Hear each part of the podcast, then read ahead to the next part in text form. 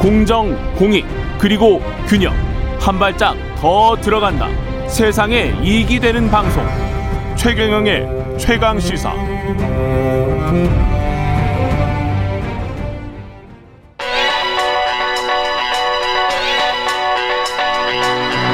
최강 시사.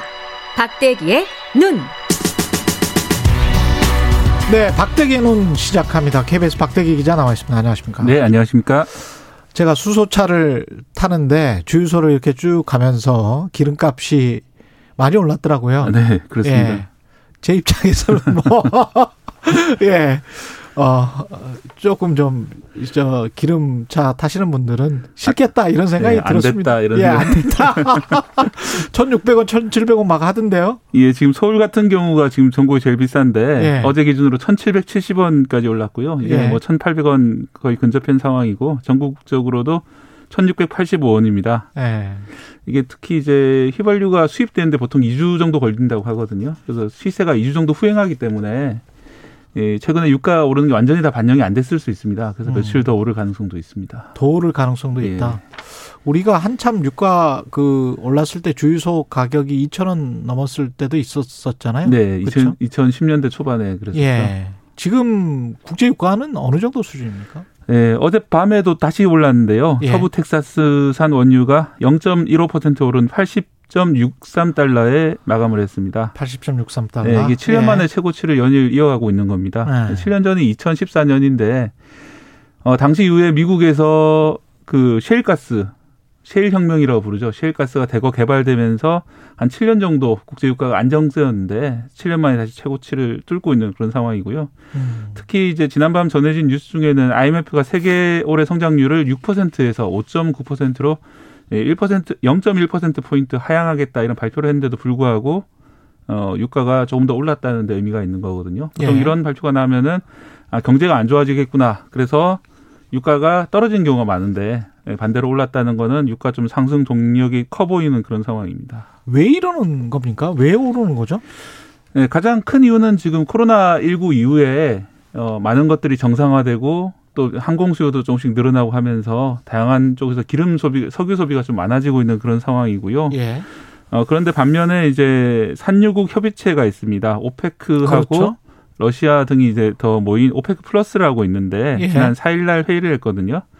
회의에서 이제 기존 증산 속도를 유지하기로 결정을 했습니다. 증산 속도를 유지하기로 했으면 유가가 떨어져야 되는 거 아니에요? 그러니까 증산을 더 늘릴 거라고 예상했었는데 예. 수요가 많아지는 만큼 아, 유지만 하겠다. 유지만 하겠다는 네. 것 때문에 결국은 어, 이 코로나19가 끝나가면서 늘어나는 수요에 못 맞출 거다 이런 걱정이 많아진 상황이고요. 예.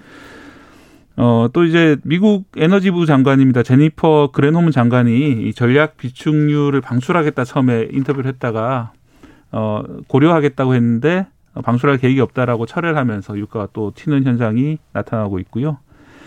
또 한 가지 이제 미국 월스트리트 저널이 짚고 있는 것은 글로벌 석유 대기업들에 대한 투자자들이 투자 감소하기 때문에 어, 결국은 석유 추가 개발이 좀 어렵다 이런 발, 얘기를 하고 있는데요. 어. 최근에 ESG를 강조하지 않습니까? 예. 그러면서 또 기후 변화에 대응해야 된다. 또 ESG를 실천하지 않는 기업에는 투자를 하지 않겠다. 이런 세계적인 금융 자본 블랙락이라든지 예. 발표를 하면서 어, 석유를 추가 탐사할 수 있는 기업들에 대한 돈줄이 좀 제약돼 있다. 특히 이제 미국의 셰일가스 개발이나 이런 게 많이 막혀 있는 그런 상황이거든요. 예.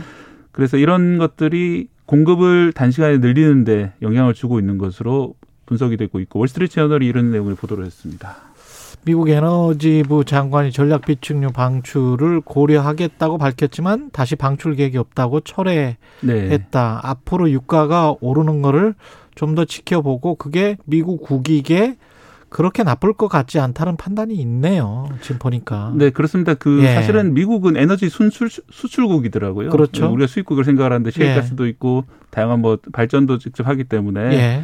미국 전체로 봐서는 에너지 가격이 오르는 것이 나쁘지 않다. 그렇습니다. 네, 그렇기, 예. 그렇기 때문에 물론 산업별로는 다르고 특히 소비자들은 무척 싫어하죠. 그렇기 예. 때문에 정부 지지율이 좀 빠질 수가 있는데 예. 그 외의 측면에서는 에너지 가격이 좀 오르는 편이 나을 수도 있기 때문에 이런 약간 왔다 갔다 하는 입장인 것 같습니다. 그러면서 어 전반적으로 경기가 좀 좋아지고 그러면서 야- 강달러 기조로 가는 게 미국 입장에서는 나을 것 같아요. 비, 빚을 굉장히 많이 꼬아놓은 상태이기 때문에 네. 강달러를 계속 유지해야 되겠죠. 예, 그런 측면에서도 유가는 폭락하면 아니 하락하면 안 될 수도 있을 것 같습니다. 금융적인 측면도 좀 생각을 하고 있는 것 같고 네. 다른 측면들이 있을까요? 유가에 영향을 주는?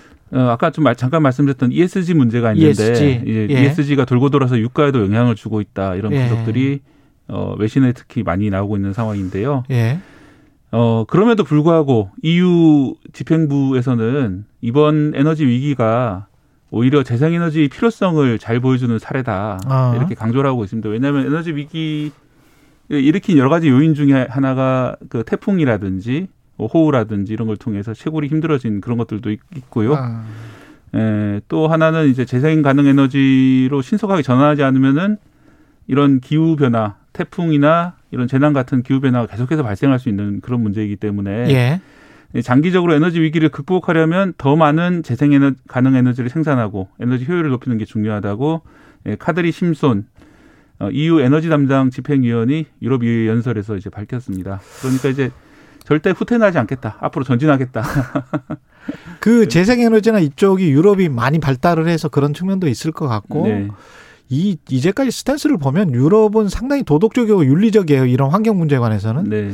미국은 어 이익을 추구하는 게 굉장히 강한 기조고 그런 것들이 조금 좀 대비되는 것 같습니다. 이게 언제까지 이렇게 계속될까요? 고유가 문제는? 일단 여러 가지 이제 악조건들이 많기 때문에 조건이 맞물려 있습니다. 일단 예. 천연가스 가격 급등 때문에 음. 어, 석유 가격이 대체제가 된 면이 있기 때문에 음. 어, 더 이제 석유 가격 인상을 부추기고 있고요. 예. 또전 세계 항구가 물동량이 넘치고 있는 상황입니다.